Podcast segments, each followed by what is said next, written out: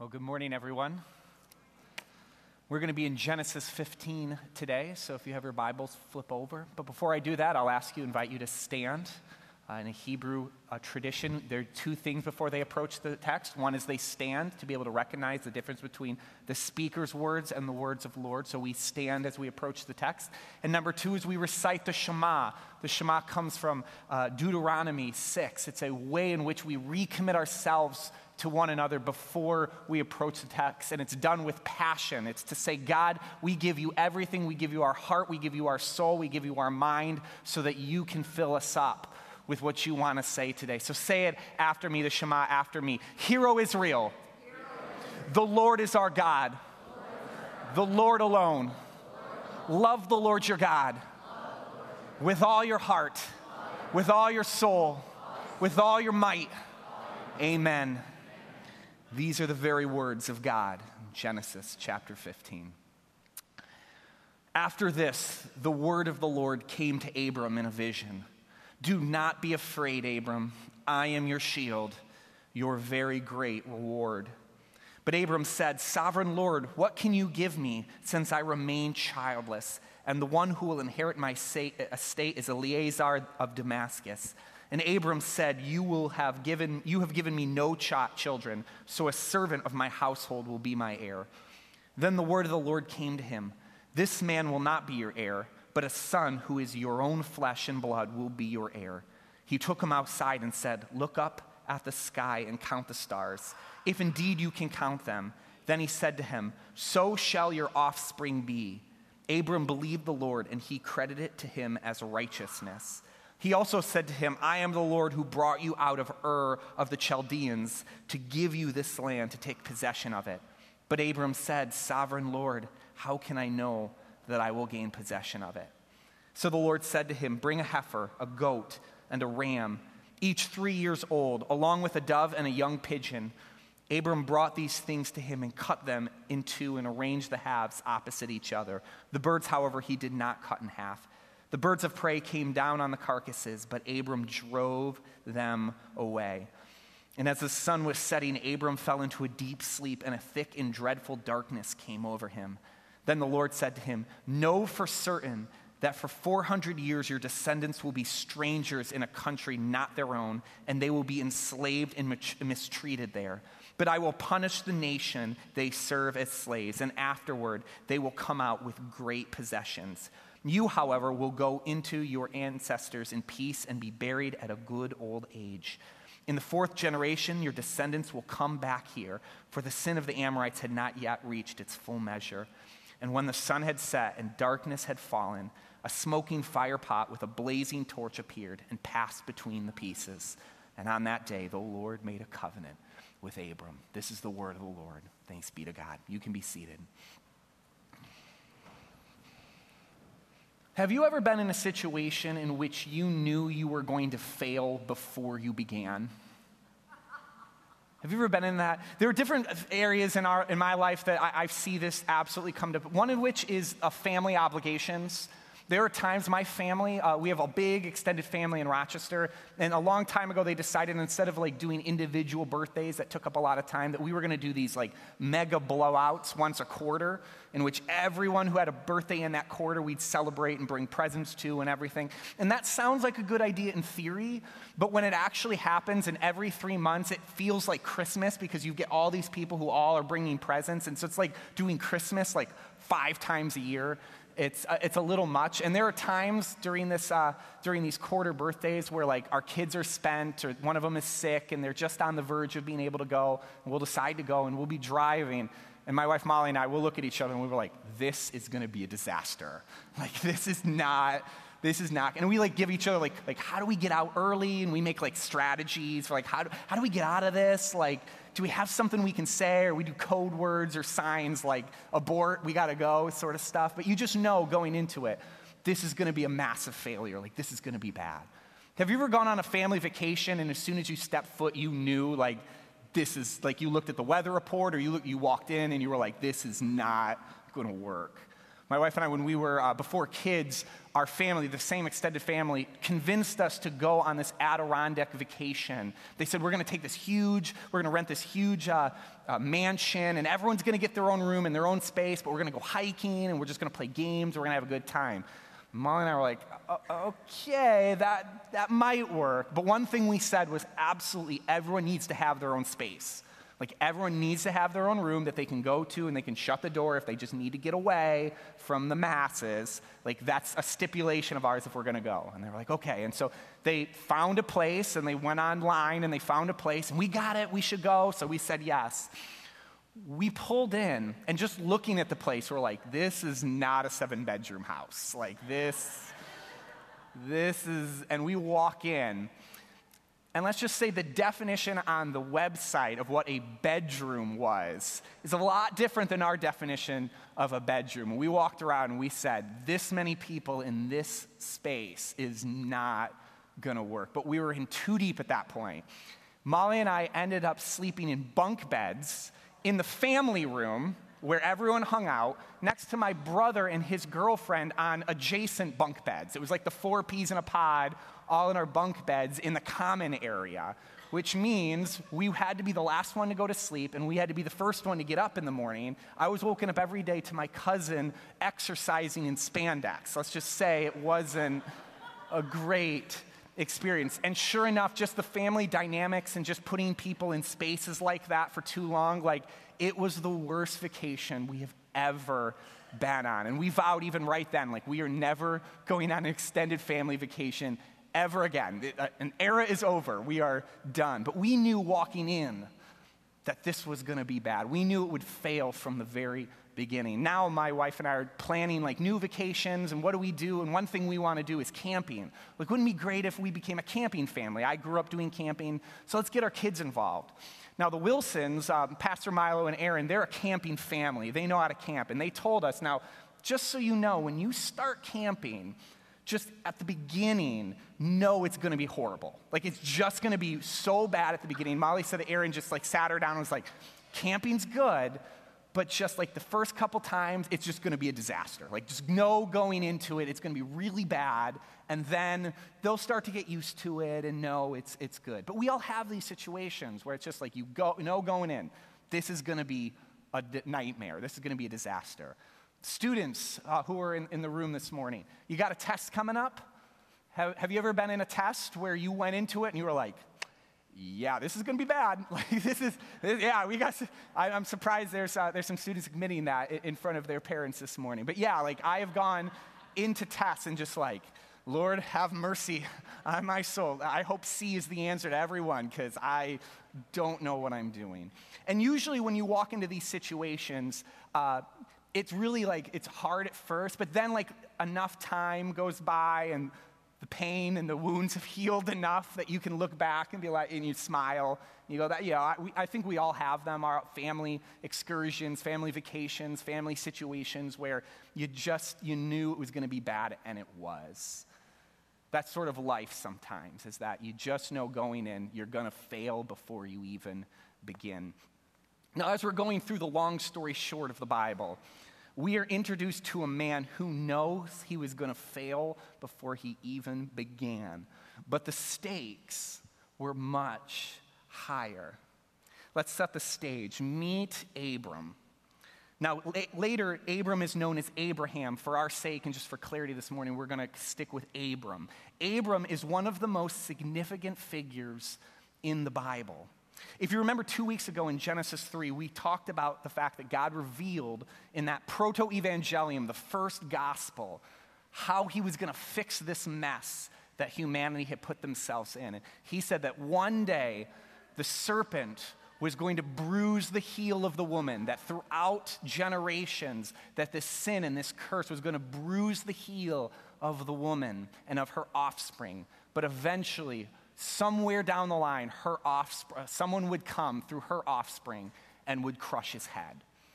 That someday a Messiah, the one, the crusher of snakeheads, would come through a lineage, through a line, through some family line that eventually would come and bring, uh, and bring healing, bring peace, bring restoration, crush evil once and for all. And so God was looking in this section, in this early part of Genesis, he's looking for his line and his lineage. He's looking for that person. He's looking for that, that line, that family heritage that he could pick and say, This is the offspring. This is the path I'm going to choose. That someday, uh, down, passing from generation to generation, someone would come from this line who would crush the serpent's head.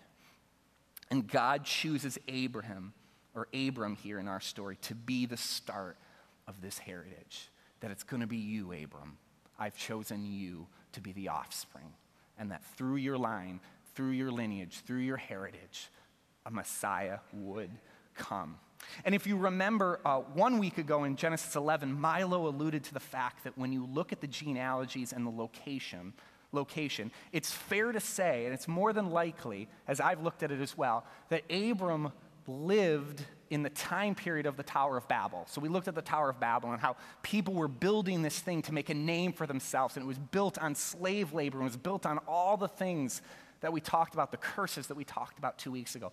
This, this tower represented all the things that had gone wrong with humanity to make a name for itself. And it's more than likely that not only did Abram live in the time period of the Tower of Babel, it's more than likely he lived in the same location.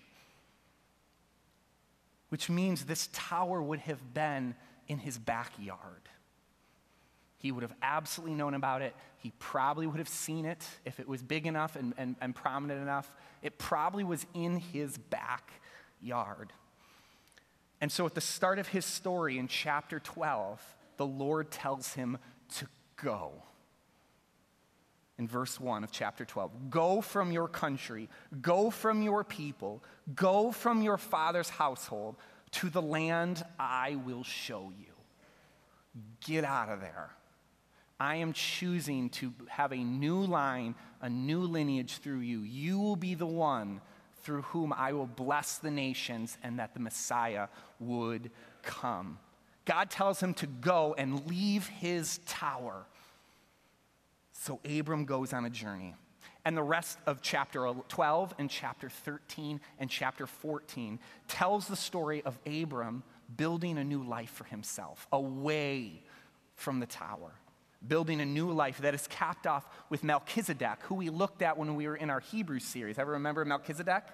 So at the end of chapter 14, Melchizedek blesses Abram blesses his journey, blesses where he's come from, and says, You're ready. And Abraham makes a new commitment to the Lord. And it's this beautiful ceremony that they do together. It's sort of the apex and the pinnacle of Abram's journey away from the tower, away from his former life, and into a new way of living, into a new lineage and a new heritage of faith.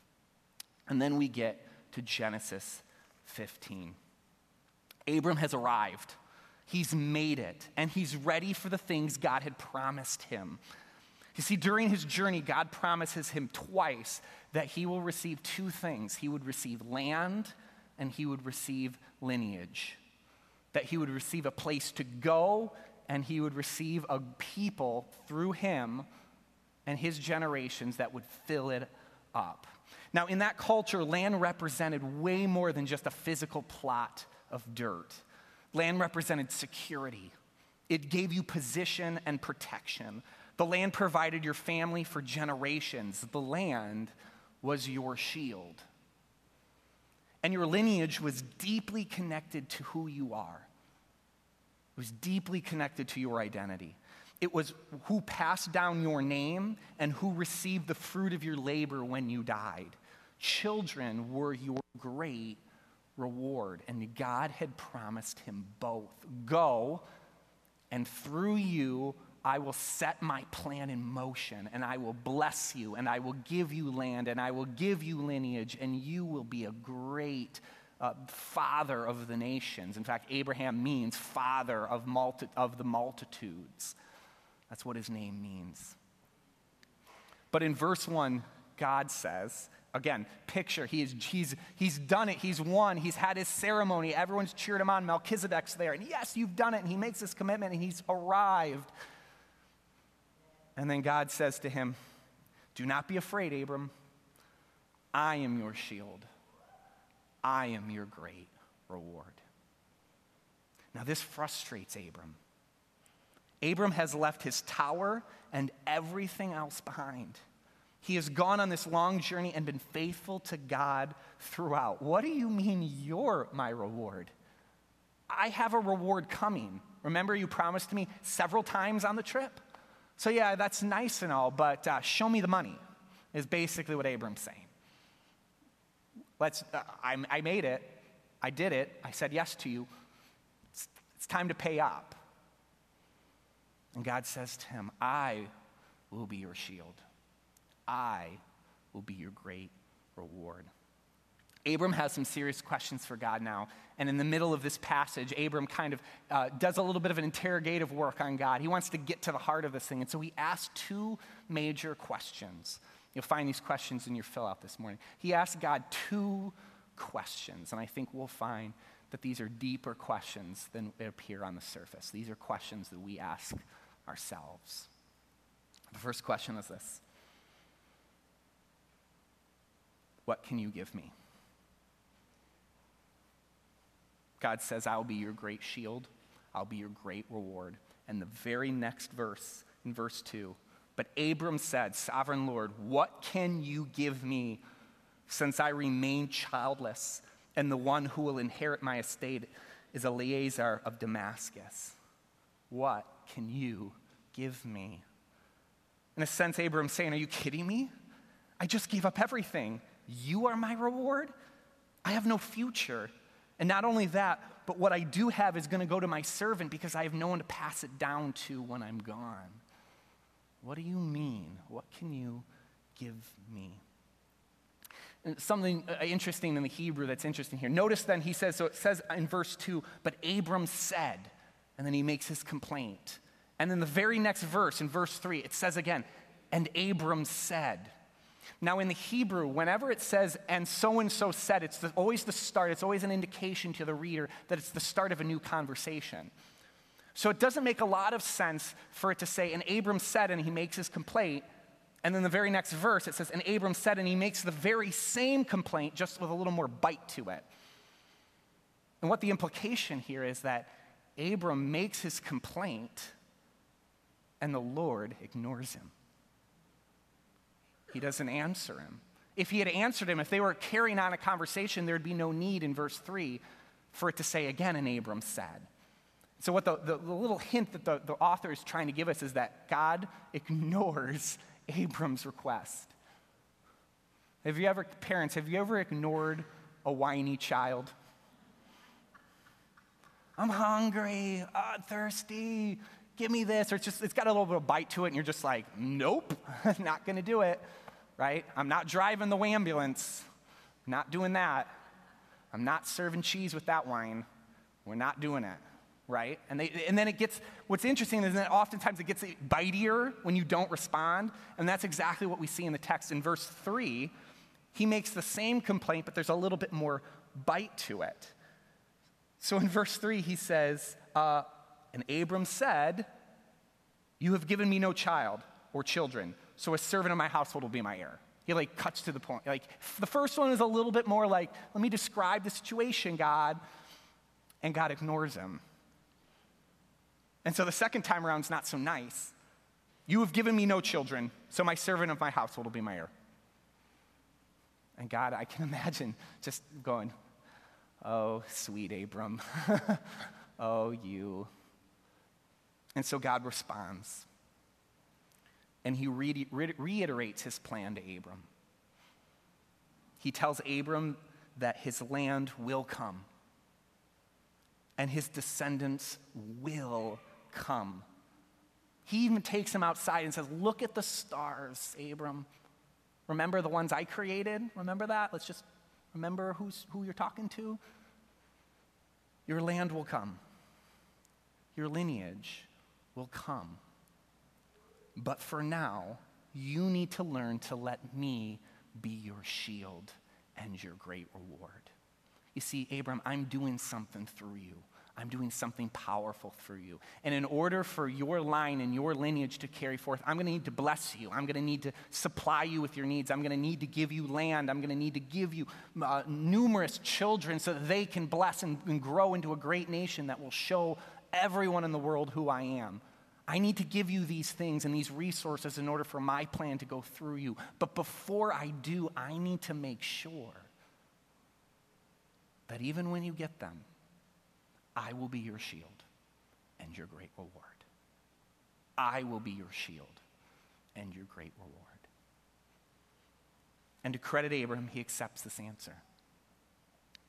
He accepts this answer. He trusts the Lord, he believes, and it is credited to him as righteousness. He believes the Lord, and it's credited to him as righteousness. They reach an understanding. But there's one more question, and it's a deep question, and it's a question we all ask even though Abraham believes, we see it, it says it in the text. He believes, he's all in. It's credited him to righteousness, but there is still a nag. There's still an ache.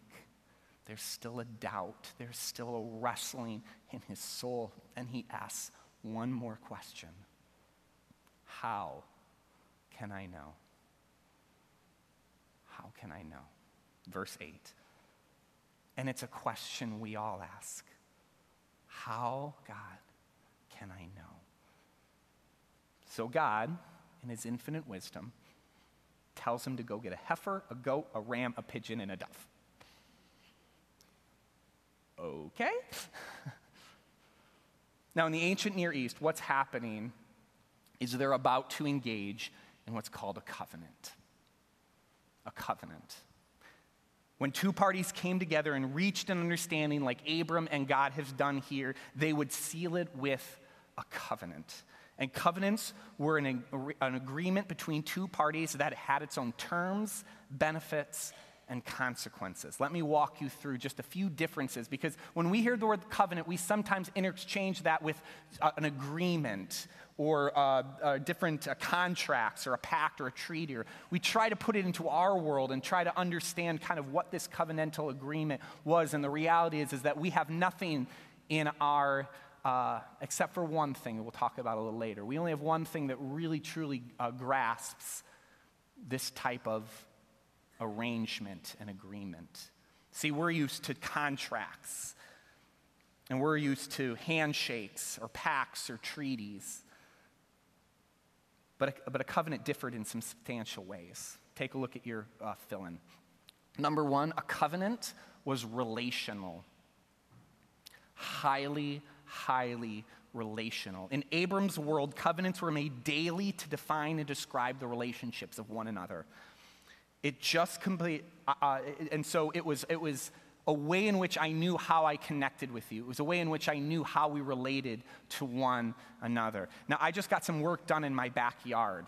And so I uh, asked a few people around and got some names and got a few quotes and then picked someone. And then that guy came and he helped kind of shape and, and grade our backyard. And we kind of entered into a contract in order to do that. And then he did the work and then I paid him. And then that was it. There was no understanding that we would have any type of relationship once the work was done. Right? If I called him up now and said, Hey, Joel, uh, want to go get a coffee? He'd be like, uh, What? Yeah, I mean, you did my backyard, and so, you know, now we're bonded forever. Uh, click. See, for us, our arrangements mostly are, are not relational are not, uh, friendships are different than our contracted arrangements in business. But in the, in the Eastern world, in the ancient Near East, these were blended. You made arrangements with people that you knew you trusted. You were bonded together. The fundamental difference between a covenant and other arrangements and agreements is the relationship established between the covenant makers. Covenanted parties viewed themselves as friends who were bounded together permanently permanently. Number two, a covenant was unequal. When we make arrangements, we see it as two equal parties that have different needs and wants, and that we can somehow come to arrangement for the betterment of both parties. Covenants, by and large, were unequal. It was one person coming in, usually a king, usually a conquering king would come and conquer a region and then come before the lesser king, the king that was beaten, and say, Hey, let's get into a covenant, and here's how it's going to go down. And the lesser king had no say, the lesser king had no uh, uh, wiggle room, no negotiating power at the table. The king would come in, lay his covenant before him, and say, Take it or leave it. Become my vassal. Serve under me.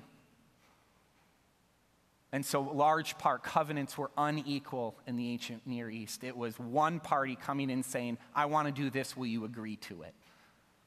And then that party either said yes, and they were now friends, and they were now partners, or they said no, and they lived in tension and enmity between one another. The covenants were unequal, and it showed the great power and supremacy of the conquering side. And number two, or number three, covenants were cut. You wouldn't say back then, we're going to make a covenant. You'd always say, I'm going to cut a covenant. This is where the heifer and the goat and the ram and the pigeons and the dove come in. Cutting symbolized by the slaughtering of the animals, the indication that each person in the covenant promised to give his or her life in order to keep it. To break a covenant was to invite one's own death as the penalty. This is how serious covenants were. These were not flippant arrangements. Yeah, yeah, I might get to this. When you cut a covenant, you would literally slaughter an animal or two or whatever the covenant called for. And the symbolic nature was it is that if I broke this covenant, may what we're seeing before us be done to me if I am to break the terms of this covenant. And so Abram says, How will I know? And God says, Get the animals. It's time to make a covenant. God enters real life. The, really, the amazing part is that God enters real life and uses a culturally defined arrangement in covenants to answer Abram's deepest questions. The promise they are making, making is deeply personal, is supremely established, and is life threateningly serious. And so Abram gets the animals. And what the text says is that he cuts them in half and arranges them on opposite sides to each other. Now, notice God didn't command him to do that.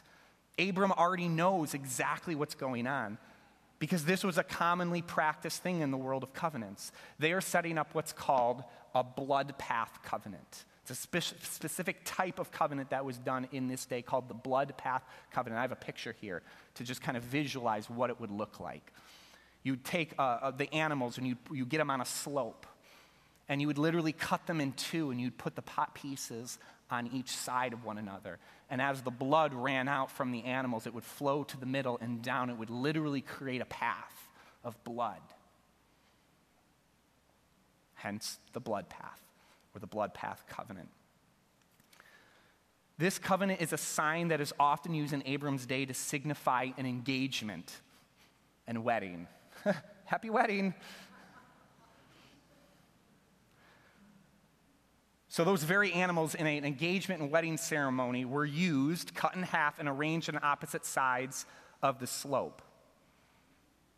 And the two parties that were involved primarily in a wedding ceremony was the father of the bride and the future groom. Now, the father of the bride was, because covenants are unequal, the greater party. He had the daughter, and you had to convince him to give up the daughter. He was the greater party, the groom was the lesser party. And so, what would happen is that the future groom would take a cup of wine and offer it to the bride and say, This cup I offer to you. In effect, he was saying, I love you, I offer you my life. Will you marry me? Now, if she drank it, she accepted his life and gave him hers. Then the future groom would put on a white robe and in front of the father of the bride walk through the blood path. And as he walked through, and the blood would splash on his sandals and splash up on that white robe, it was to signify that if any way I were to hurt your daughter, I was to abuse your daughter, if I were to abandon your daughter, if in any way I will not treat her the way you have treated her, may this be what you can do to me. Now, when I asked Molly's hand in marriage from her father in law, I am very thankful he did not make me walk in a blood path. yeah, sure, Brian, let's, uh, let's go over here and uh, get the animals cut up. But what he did say to me, the very first words out of his mouth, words divorce is not an option. And what he meant by that is if you abuse her, if you hurt her, if, some, if you abandon her, if you are not 100% in this and willing to give your life for this, then I do not say yes. See, he didn't make me walk through a blood path, but he got it. When we were, uh, uh, the day of our wedding, um, Molly has three brothers. Her youngest brother, Tim, was 12 years old at the time. And I'll never forget, we were, it was the reception, and we were having a good time and dancing and having, uh, enjoying ourselves. And uh, little 12 year old Tim came up to me and kind of pulled at my shorts. He was, he was pulled at my shorts, and I reached down and he just said, Hey, Brian, I want you to know that I'm so happy for you. I'm so glad uh, that you're going to be part of our family. But if you hurt her, I will kill you.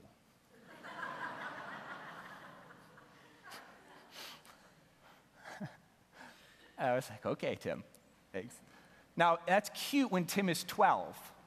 Tim has grown up and become a police officer. and that threat 10 years ago uh, takes on a new life and meaning now for me now. She has family and brothers that are very much invested in seeing their sister thrive. She has a father that is very invested in seeing her, fa- her, her daughter, his daughter, thrive. And so they walk the blood path. And that white robe then was, uh, you kept symbolically as a reminder of the covenant that you have set. You see, what we see here is God getting engaged to Abram. In effect, God says, Will you marry me? This was common. Abram knows exactly what to do. He's been to weddings before. Abram, I'm going to give you it but I want you to be my reward. I want you to be my shield. Here's the cup. Will you drink it? Will you marry me? So the sage is set, the halves are arranged, but there's one more problem. Whose move is it? Who is the lesser party? Who walks between the pieces? Abram does. That's what you do. But Abram knows that he will never be able to keep his end of the covenant. God asks to be his shield and his reward, but Abram knows in his heart and knows that he could never meet those terms. In fact, Abram breaks the covenant only two verses later in chapter 16. Two verses later, Abram has already broken The story actually gives us an interesting detail in that he chases away the birds, or in, uh, in other translations, the vultures. If you notice in the text, it says Abram, which seems like a throwaway line, but what it's supposed to tell us is that he's cut these pieces for a long time. He's been sitting there frozen for a while to the fact that the birds have already come down and are starting to pick at the carcasses. Abram freezes. He knows that if one toe hits that blood, he is a dead man. He knows he will fail before he even begins. And so God puts him in a deep sleep. And while Abram is greatly distressed and troubled, the text tells us that Abram sees a flaming torch and smoking pot pass between the halves. Now, in the Bible, fire and smoke always symbolize the presence of God. Think the pillar of fire and smoke in the wilderness, or think of Pentecost. So, what happens? God passes between the pieces. God passes through the pieces. God says, I know you'll fail. You're a dead man. You can't keep this. What I'm asking of you is way beyond what you can handle. I'm asking that through you, you will be the father of multitudes, and that through that, the offspring of the woman, the crusher of snakes, will come. That the offspring of the woman, through you, will be the Messiah that will save the world. You cannot handle this. So I'll pass through. And if this covenant is broken, it'll be on me. And two verses later, it's already broken. I'm moved by this story. Because Abram's story is our story. And his questions are our questions. I'm going to invite the band to come up as we close. God will call us to go and leave our towers, our towers of protection and provision, our towers that make a name for ourselves. He will tell us to go. And we will ask God, What can you give me? And his answer I will give you myself. I will be your shield and your great reward. And like Abram, God will ask us to do things that will directly affect our perceived protection and provision in order to learn, in order to rely, in order to be certain that God, above everything else, above all the resources He might give you in order to establish and complete His mission for your life, He will be absolutely sure, certain and wants to be absolutely sure, certain that above all the resources He might give to you, that in the end, He is your shield and your reward because it's easy to look at the resources we've been given in order to complete the task God has before us and see them as the thing themselves.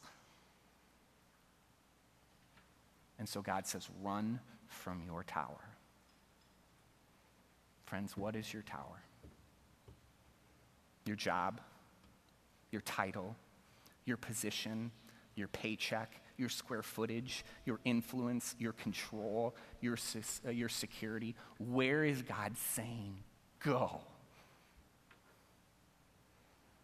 And where are you asking God, what can you give me? Because God has an answer myself.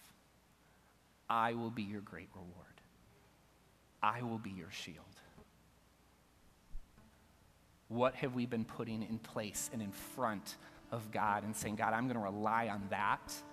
God, I am going to make that my thing. I'm going to run to that tower for my protection.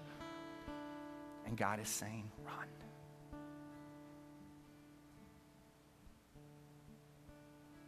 And God will ignore our cries and our whines. And then God will remind us again why He created us. He will remind us again what our purpose is. He will remind us again who we are. We are His children, His loved children. And He is our great shield and reward. And we will believe it, and it will be credited to us as righteous. But there is still the nagging question still to go, the one that we can't get out of our heads, the ones that we wrestle with and keep us up at night. Is God, how do I know? How will I know it'll be okay? How will I know you'll be there? How will I know that you'll keep your end of the bargain? And the answer is the same because I gave you myself. I'll walk through the blood path. And as your journey weighs you down, as you pick up the pieces of your life, I'll pass through the pieces. Actually, do you really want to know? You won't keep your end of the bargain at all. You will fail before you begin. You won't let me be your shield and reward. Your eyes will fixate on your towers, and so I will shed my blood to be the absolute sure that our relationship will endure, that the covenant will be fulfilled. And on a night 2,000 years ago, God kept his end of the bargain. Take a look. In Matthew, it says this Then Jesus took a cup.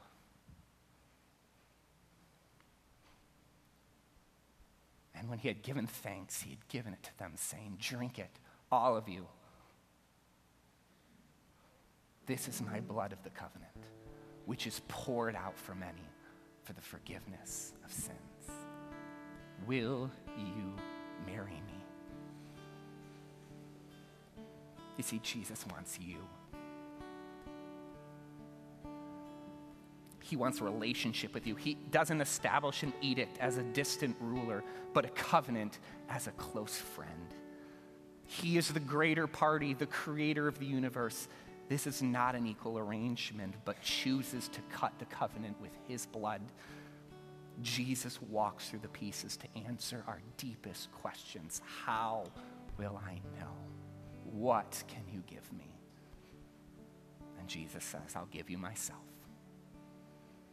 So if you're standing at the tower, God is calling you to go. He will be your shield and your great reward, but you need to go. If you're on the journey and asking, What can you give me? believe that He is enough.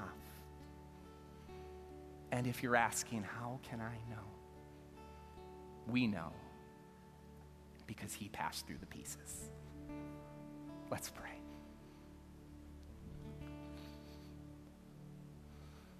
God, there's some of us here this morning that are on the brink, that might have been coming for a while or exploring you, but just can't quite get their finger off the tower. Can't quite give up the things that have uh, wrapped them up, that have caught their eye. And so, God, if, if there are those here this morning that need to just break from their tower and go on this journey with you, God, may they choose today to go. God, there's some here that are just wrestling with the things and the resources and the possessions of their lives, and they know they are entrapped and entangled with things that are not of you, or trapped and entangled with things that are resources you've given them, but you have made them idols in your eyes and in their eyes. And they ask, God, what can you give me? May they trust that you are better, that you satisfy that you will be their great shield and their great reward. And all these things will be added as well. But God, for us who still wrestle and doubt and ache and wonder and say, God, are you sure? How do I know? Is it going to be okay? And you say in your text, Know for certain. Know for certain that I will do what I say. Help us to trust and know and celebrate and name and recognize and celebrate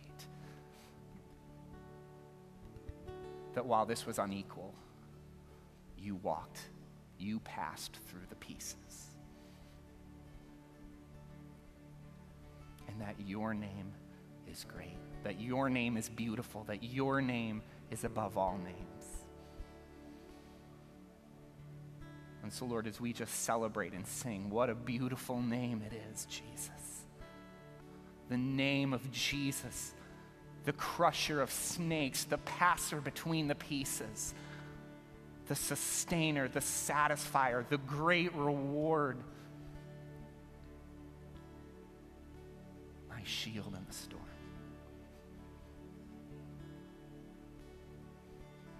It's the name of Jesus the name of Jesus. It's the name of Jesus.